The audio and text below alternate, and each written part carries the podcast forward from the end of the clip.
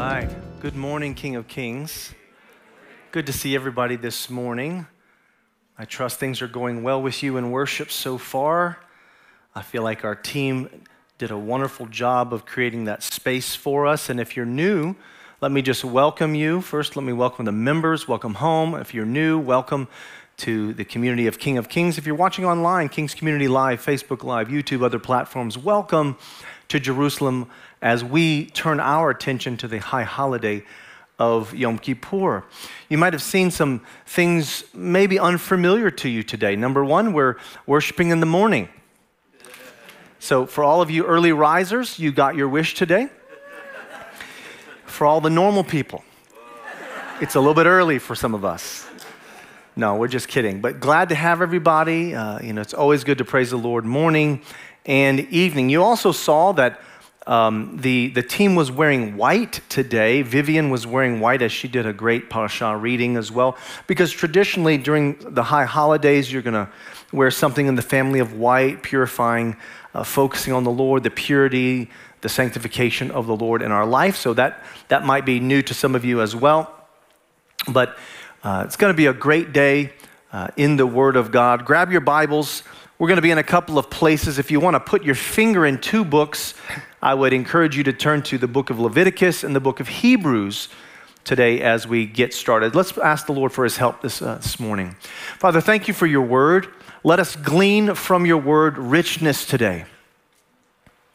We pray that it's meaningful, that it's changing that it's empowering today. Let us understand something we've never understood before. Help us, Holy Spirit, to take at least one step forward in our intimacy with you today. We need your help as we study your word. In Yeshua's name we pray. Amen. Amen. So, those of you that are fasting, uh, starting tonight, you know, we, you might say, well, what, what's the deal with the morning service? Well, we kind of have a protocol that when the Chag or the holiday falls on a Sunday evening, okay, we, we shift our service to the morning. And you might say, well, wh- why is that? Well, the local Israelis all know why that is. It's because the buses and the trains and the taxis and everything starts shutting down about 2 o'clock today. So you won't be able to, to go anywhere. So if you're visiting today, we welcome you. But if you're visiting, we want to encourage you after the service, get to where you need to get to quickly. Because if you don't, you won't be able to. As a matter of fact, in my little village, they, they put up barriers and they block the entrance from the freeway into our village. You cannot get in and out. It's not even possible. They might be willing to move it for an ambulance, but that's about it. The kids go riding their bikes. Tonight, listen, even starting three or four days ago, my kids were already talking about, you know, can't wait for Yom Kippur. I was like, really, the Lord's drawing you to the heart of Yom Kippur. He's like, well, well, that's good too, Dad, but Willie, we get to ride our bikes in the middle of the street because everything is shut down. It's a Sabbath, it's closed. So get where you need to get to. That's why we did the early morning service. If you're a believer in Yeshua, then you probably already embrace the fact that Yeshua is the perfect sacrifice for you. Otherwise, you, you probably wouldn't have already put your trust in him. But if you're new to the faith, I want to encourage you with a greater depth of knowledge today about why Yeshua is the perfect sacrifice for you. I'm going to unlock a few scriptures you may or may not have heard about. You may not have put the puzzle pieces together. Perhaps you're a visitor. We welcome you today. Maybe you're an unbeliever. We welcome you today. We're glad you're here in the house of the Lord. What I want to do today for you is is hopefully expose some of the key details about Yeshua that you might consider learning more about him today as our Yom Kippur sacrifice. That's our goals for today, and I think we're going to hopefully do a good job of that. We know that Yom Kippur is a day that God has established in order for us to learn and remember that He alone is our atonement for sin. He alone is our atonement for sin. After all, a, the general principle works this way a guilty person cannot make atonement for themselves because they're the guilty party. Somebody with dirty hands cannot wash their hands without the help of someone else because their hands are already dirty. This is why God had to intervene. Because it takes a perfect sacrifice to atone for the sin of mankind. We, we're in the middle of a series called Perfection. Three weeks ago, we started with Perfect God. Last week for Yom Teruah, the Feast of Trumpets, it was perfect timing. Today is the perfect sacrifice. Now, don't forget that next week, coming right back here, as we are in the festival of Sukkot, the Feast of Tabernacles, but we're back at 5 p.m. Don't forget. Show up early. If you show up early, I'm going to let you intercede over the sanctuary next week. But I would say this typically, from this point forward, there are very large crowds gathering. So next week, I would encourage you to get here a bit early if you want to get a seat that you like. Okay? If you, if you don't get here early, then you might get a seat you, you don't like. That's fine. We'll put you in the lobby. But listen, speaking of perfect sacrifice, God's intervention to become the perfect sacrifice for us started way back in the Garden of Eden. It did not start on the cross, it finished on the cross. But that's not where it started. It started back in the Garden of Eden when we sinned and God made the first move to cover Adam and Eve with the skin of animals. Therefore, He was the first one that ever made sacrifice. And then He used that example to help the children of Israel see prophetically what was coming down the road.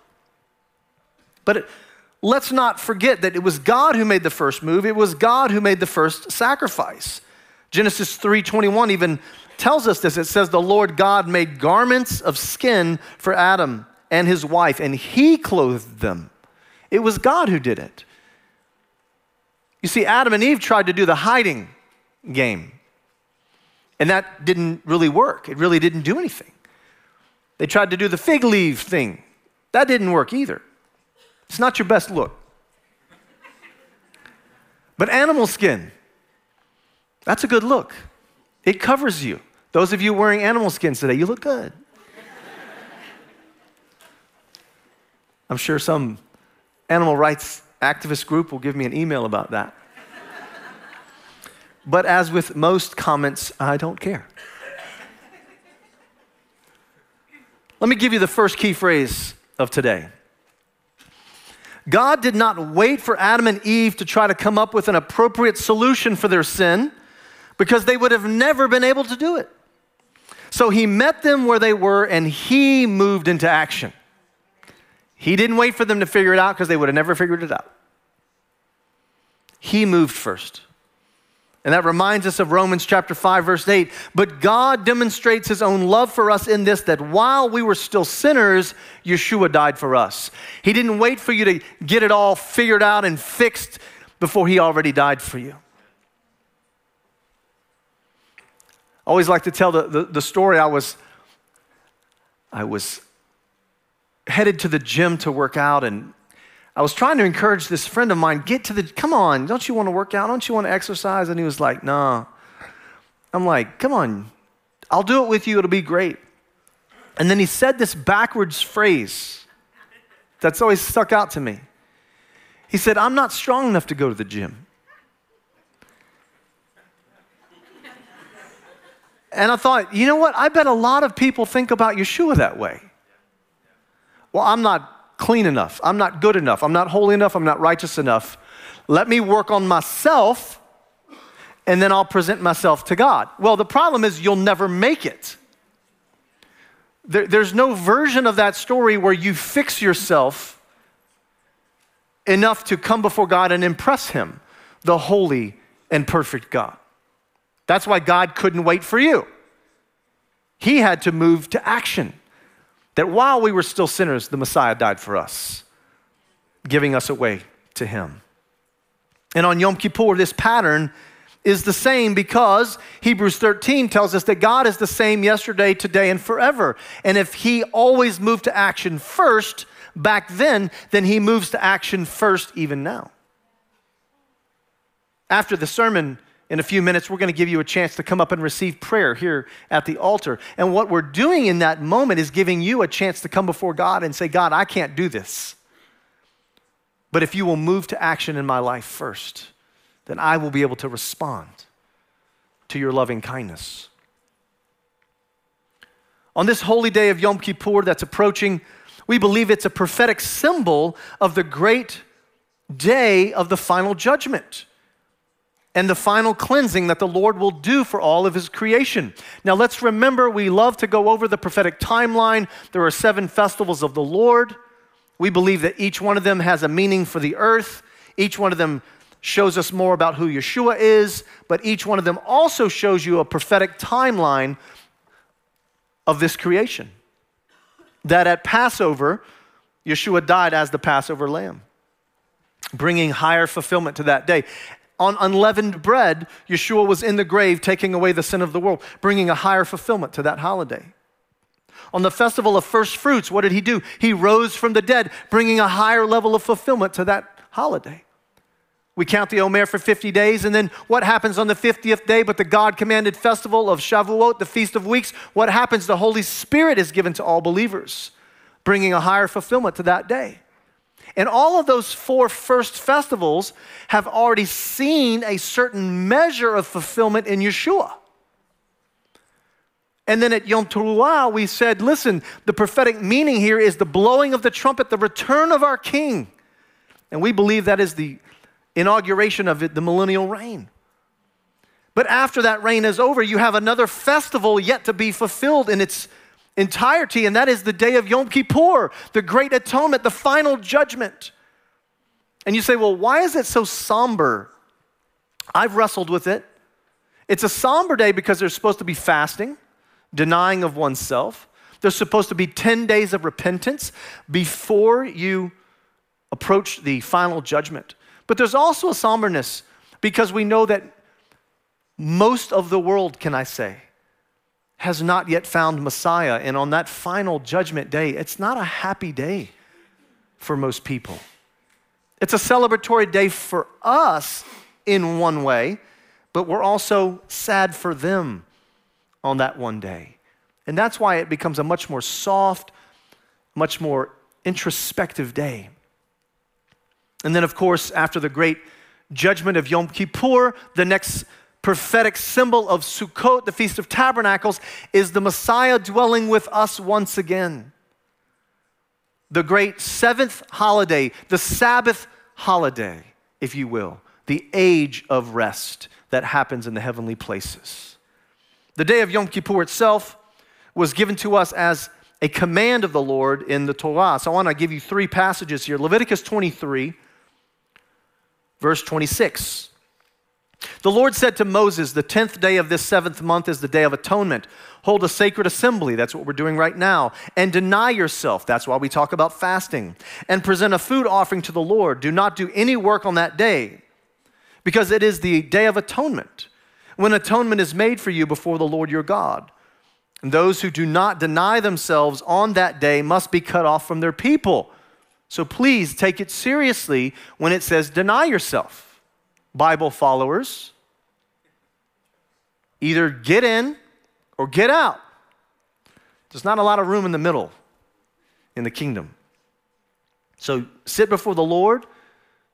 Let Him explain to you what denying yourself might mean for you.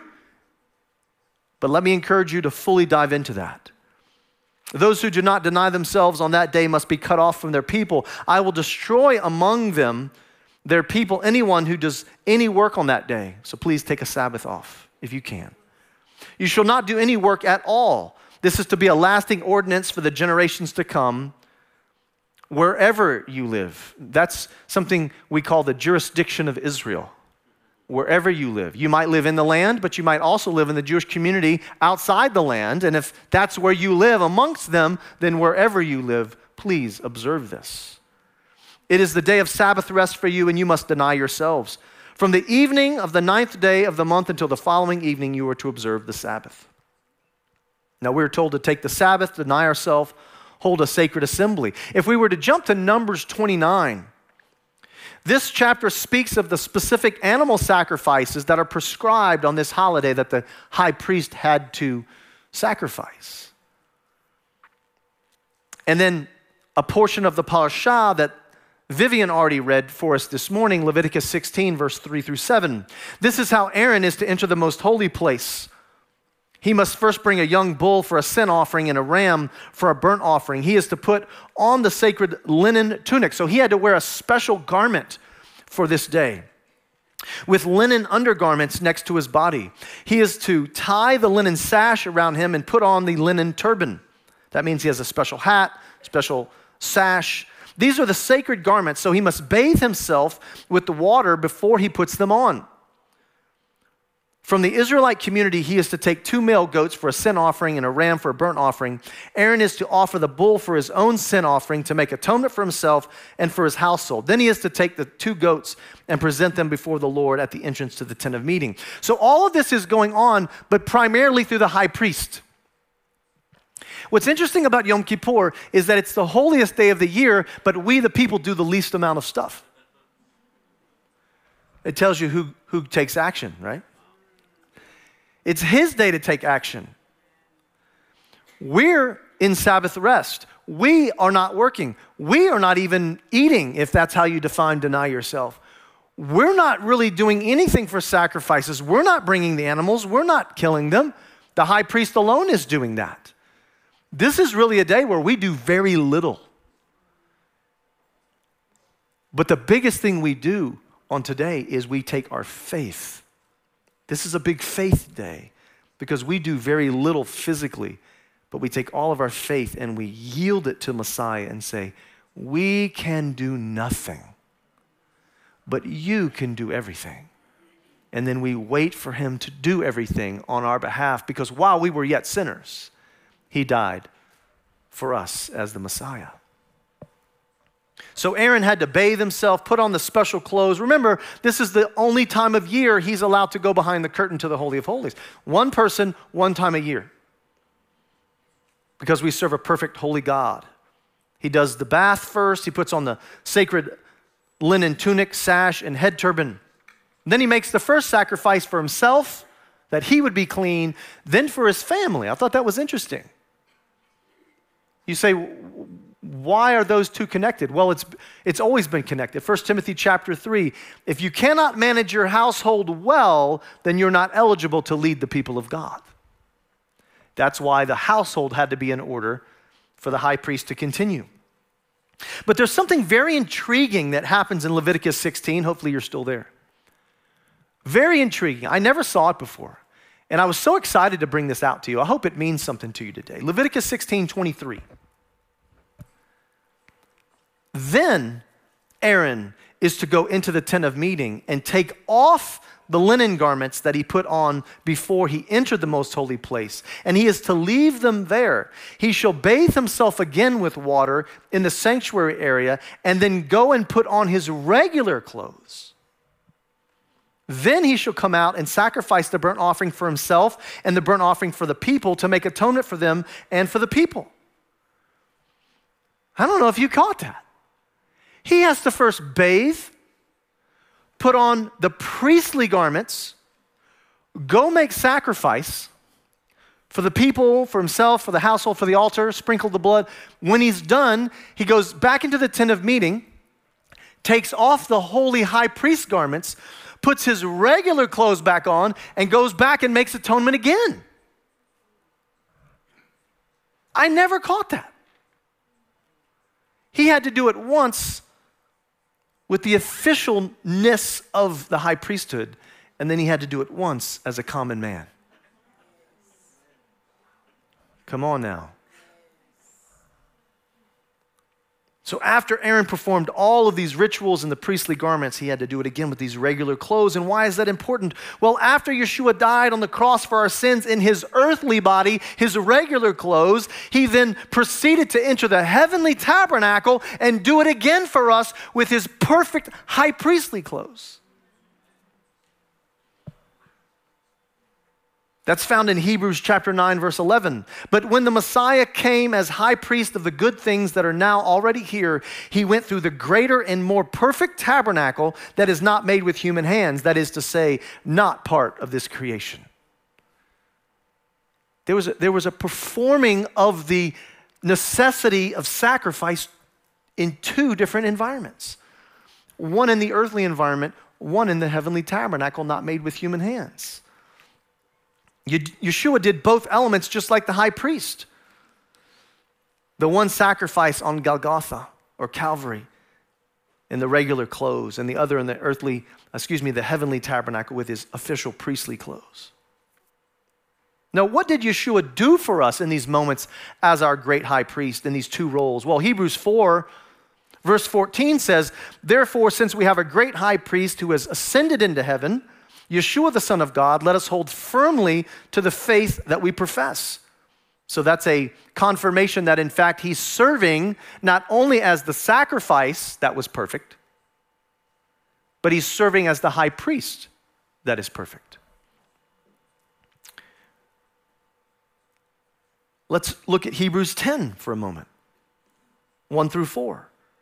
The law is only a shadow of the good things that are coming, not the realities themselves. For this reason, it can never, by the same sacrifices repeated endlessly year after year, make perfect those who draw near to worship. Otherwise, would they not have stopped being offered? For the worshippers would have been cleansed once and for all and would no longer have felt guilty for their sins, but those sacrifices are an annual reminder of sin. It is impossible for the blood of bulls and goats to take away sin. Why did we need Yeshua in this role? Because not only could he take away sin, he could take away guilt. You see, in the olden days,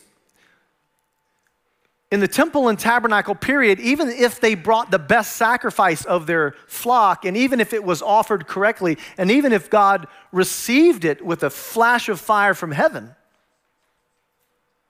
the worshiper still went away with a guilty conscience. I still did that. I'm still susceptible to that. I'm still addicted to that. The, the sacrifice took away my, my sin, but it didn't take away my guilt.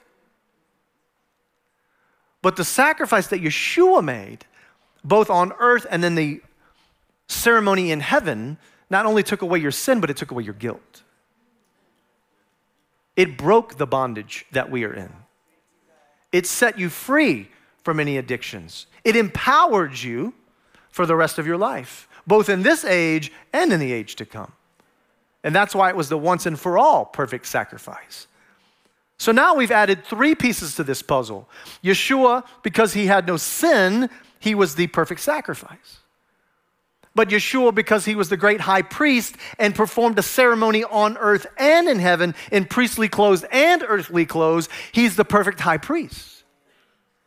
And because he did it both at Golgotha on Calvary, here on earth, and in the heavenly tabernacle, it was done in the perfect location. Perfect sacrifice, perfect high priest, perfect location. This is what Hebrews is getting at why we have a perfect high priest. Now we notice that the law is a shadow, meaning that something greater has always been the expectation. The law was given, it's a perfect law, it's sweet as honey. We should follow it. It means a lot to God. And yet, all that's wrapped up in the law is actually pointing to the, to the transaction that Yeshua is performing for us or has performed for us. It was never expected that we would do away with the law or the Torah or the need for it, but rather to help us explain the principles behind the laws of God and to bring the law of God and the prophecies of God to their highest fulfillment. If you're a believer in Yeshua today, I want you to just embrace the concept that the law of God is good. It is for you, it is not against you. It is explaining more about who God is. It is inviting you to participate in all that is written. I'm a kind of person who is trying at every opportunity to get into the law of God. I'm not one of the people trying to get out of it. So if you came today and you thought, hey, what's this King of Kings about? Uh, are they the kind of people that really don't think the Old Testament's important? No. That is not who we are. That is not who we want to be. We don't believe that's who Yeshua was telling us to be. We don't see any of the apostles doing that.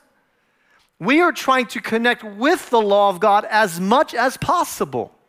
In all of its meaning and all of its principles and all of its prophecy, everything. We understand there's some parts that we can't connect with. We get that. There's no temple, there's no earthly high priest. We're not going to sacrifice for sin. All of those are off the table for us because Yeshua not only did it for us, but he's still doing it for us. So when you say to, to us, hey, do you do away with the sacrifices for sin? Not really. Because the principle of the sacrifice for sin is still being done by our great intercessor who is at the throne of God every day. So the principle is still at work, even though I don't take a lamb or a goat or a bull to the temple. Thus, the Torah has never stopped. But it has been perfected in the work of Yeshua. Matthew 5, 17. Now you'll understand it a little differently. Yeshua says, Do not think I've come to abolish the law or the prophets. I have not come to abolish them, but to fulfill them. And by the way, continue to fulfill them over and over all the time, perpetually. Notice also in Hebrews that the annual sacrifice on Yom Kippur cannot make the worshiper perfect. Did you catch that? Part of what we read was it can't take away the sin forever, it can't take away the guilt of the worshiper, and it cannot make the worshiper perfect. But why would he emphasize that? Because what he's saying is the sacrifice of Yeshua can actually make you perfect. Why would he show us the, the dichotomy if he couldn't do it? The bull cannot make you perfect, but Yeshua can. The bull cannot take away your guilt, but Yeshua can. The bull cannot take away your sin forever, but Yeshua can.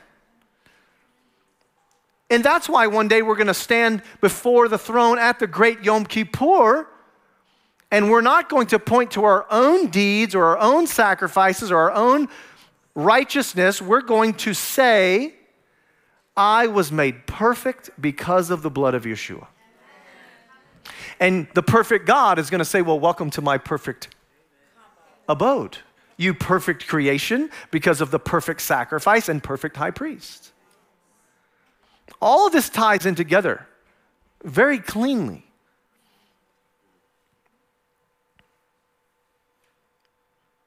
And where does faith come in? Well, faith comes in because hopefully we understand that the animal sacrifice never actually did anything. Right? Animals die all the time. A lot of what you might eat might start with the killing of an animal. That didn't do anything. Didn't take your sin away. It didn't take your guilt away. It didn't make you perfect. It didn't make you closer to God. It didn't do anything because the animal died. But when we obey the laws of God and an animal has to die on our behalf, it never actually did anything until the people of Israel took their faith in the action and said, God, the action, I don't even know what it does, but our faith is in you that you will somehow honor the action. Faith has always been part of Yom Kippur. No matter how good the, the lamb and the goats were, the bull, it didn't matter. You give God your best, but in essence, the sacrifice didn't actually physically do anything. Not until faith was added to the equation. And it's the same thing for us today. If you're not a believer in Yeshua, I want you to hear me for a second. God can do everything for you. He can take your place. He can be your substitute. He can pay your debts. He can take away your sin, take away your guilt. He can give you eternal life. All of it is being offered to you now, today. But none of it activates until you decide to put your faith in what God is doing. Faith has to be part of what we're transacting here. But let's continue in Hebrews 10 for just a moment. Let me show you one other interesting thing. In Hebrews chapter 10, verse 5, therefore, when Messiah came into the world, he said, all right, we're about to quote Yeshua now. So I want you to understand the authority of this quote. This is Yeshua being quoted. When the Messiah came into the world, he said, Sacrifice and offering you did not desire, but a body you prepared for me. That has a lot of meaning to it. The bulls and goats, I set it up so you would see the point, but it's not what I actually desired. It was never, it was never actually the goal. It never actually did anything without faith anyway. But a body you prepared for me. This is Yeshua talking. And you might say, well, what, what is he talking about? He's actually quoting King David from Psalm chapter 40. Verse 6 Sacrifice and offering you did not desire, but my ears you have opened, but a body you have prepared for me. Burnt offerings and sin offerings you did not require. What does that mean? That means way back in the Tanakh, way back at King David, at the time of Israel being in the land and prophets roaming and all of these things, even back then, they understood a revelation from God that it wasn't bulls and goats, it was actually the body of the Messiah that was being pointed to. Some of you are looking up Psalm 40, verse 6, and you're saying, Why doesn't my Bible not say that? Well, your Bible has most of it, but the earliest versions of the Septuagint include the phrase, But a body you have prepared for me. And you say, why, why do I need to understand the difference? Because the writer of Hebrews had that early version. And they are quoting Yeshua, quoting King David. And whether or not you say, well, should the parenthetical statement be added to the Bible? Or should it be seen as authority? Well, friends, if my Messiah says something, I'm going to assume it's authority and it should be included in the Bible.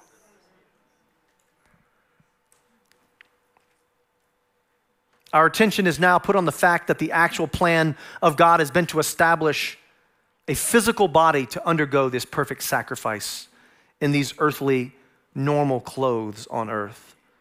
God does not desire the animal sacrifice because it never did anything without the faith in God's work anyway. The animal's death was nothing but a shadow of what was coming that would actually cleanse us from sin and take away our guilty conscience. But that part of God's redemption plan involved Yeshua's body because he was the only perfect sacrifice on earth, because he had no sin.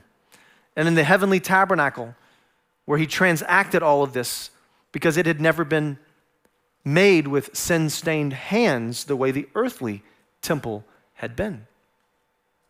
Let me give you our second key, key phrase of the night or of the morning.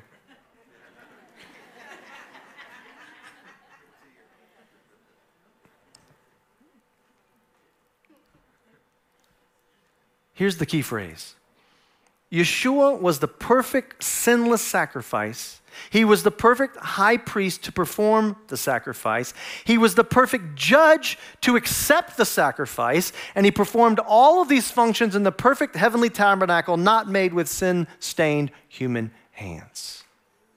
The fourth part is added. We got the sacrifice, we got the high priest, and we got the heavenly tabernacle. But did you know he also had to serve as the judge to decide to receive it? God has always been the judge to decide to receive it. The tradition throughout the Torah was if you made a sacrifice with the right heart, then God would send a flame from heaven and burn up your sacrifice. That means there were other embarrassing times where people would bring a sacrifice and perhaps the flame from heaven did not come.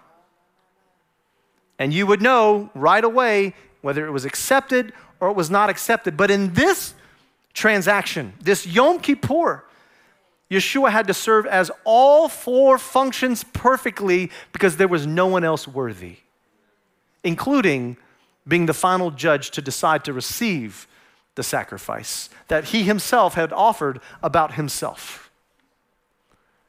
This is why, guys, on Yom Kippur, it's the day where we do the least. Because He's doing the sacrifice, He's doing the high priest role, He's doing the judge role in the heavenly places. And we do the least. And what does it speak to? It speaks to the highest level of faith that none of it even activates until we connect our faith with the work of Yeshua in our life. There's so many things you could talk about it on Yom Kippur. There's the two goats, the symbolism of one that has to die and one that has to live. And our God, Yeshua, did both. Do you understand? Do you see that? He, he both died and lived. Show me another Messiah that the Jewish community would put forward that could compare to that.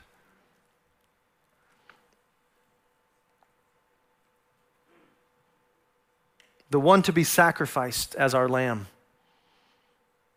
the one to be our perfect high priest in both earthly settings and in heavenly settings, in the perfect tabernacle that he made, not us, and the perfect judge to receive all of it, to make the final ruling. Let's pray.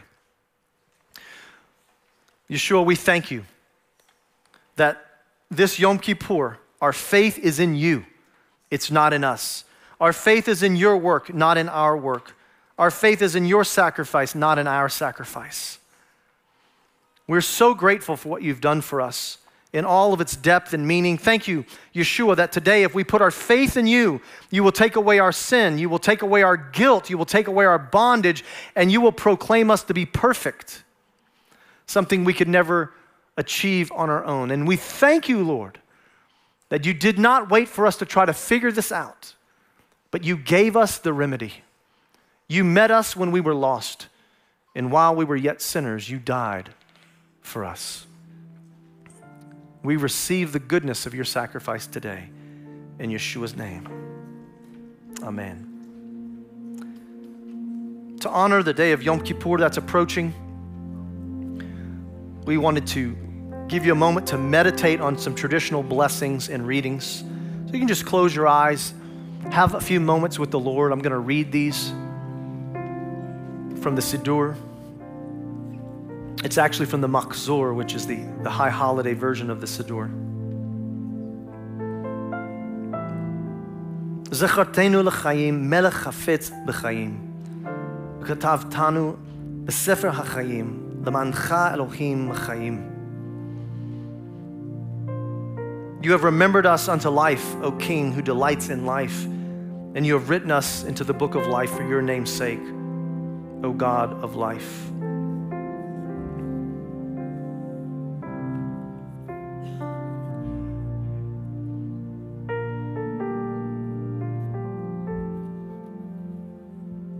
Kadosh, Kadosh, Kadosh, Adonai, Elohim Tzvaot, Asher Haya, Behove, Veyavo.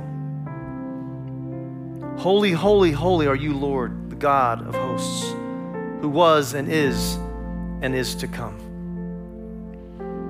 ועל כולם אלוהי סליחות סלח לנו וכל לנו בשם ישוע. From the Al Chet prayer. For all of our sins, O God of forgiveness, forgive us and pardon us in Yeshua's name.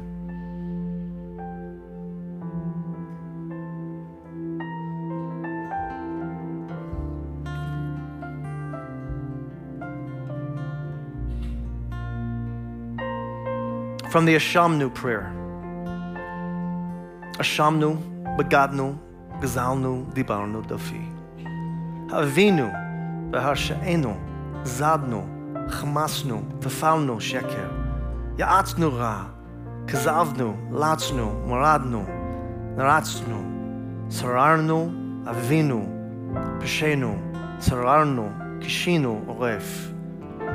Rashanu, Sichatnu, תאבינו, טעינו, טעתנו. ואם נתוודה את חטאותינו נאמן, הוא וצדיק לסלוח לנו את חטאותינו וטהרנו מכל העון. We have trespassed, we have dealt deceitfully, we have stolen, we have slandered, we have acted perversely, we have done wrong, we have acted presumptuously.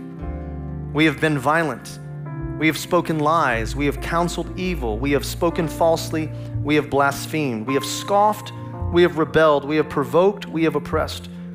We have been stiff necked, we have corrupted, we have gone astray, and we have led others astray. But if we confess our sins, Yeshua, you are faithful and just to forgive us of our sins and to cleanse us from all unrighteousness. Avinu Malkenu, Chanenu ve'anenu, ki en banu masim. Osei imanu, tzedakah v'chesed ki hoshienu. Our Father, our King, be merciful and answer us, though we have no worthy deeds. Treat us charitably with loving kindness, for you have saved us. Baruch atah Adonai, Eloheinu melech haolam, shechianu v'kiyamanu v'higianu lazman nazeh. Blessed are you, Lord our God, King of the universe, who sustains us, gives us life, and enables us to reach this holiday season. We thank you, Lord, for all your blessings today. In Yeshua's name, amen. Amen. Listen, we're going to have a moment of worship before we close. Prayer team, if you'll make your way forward, we're going to give you an opportunity.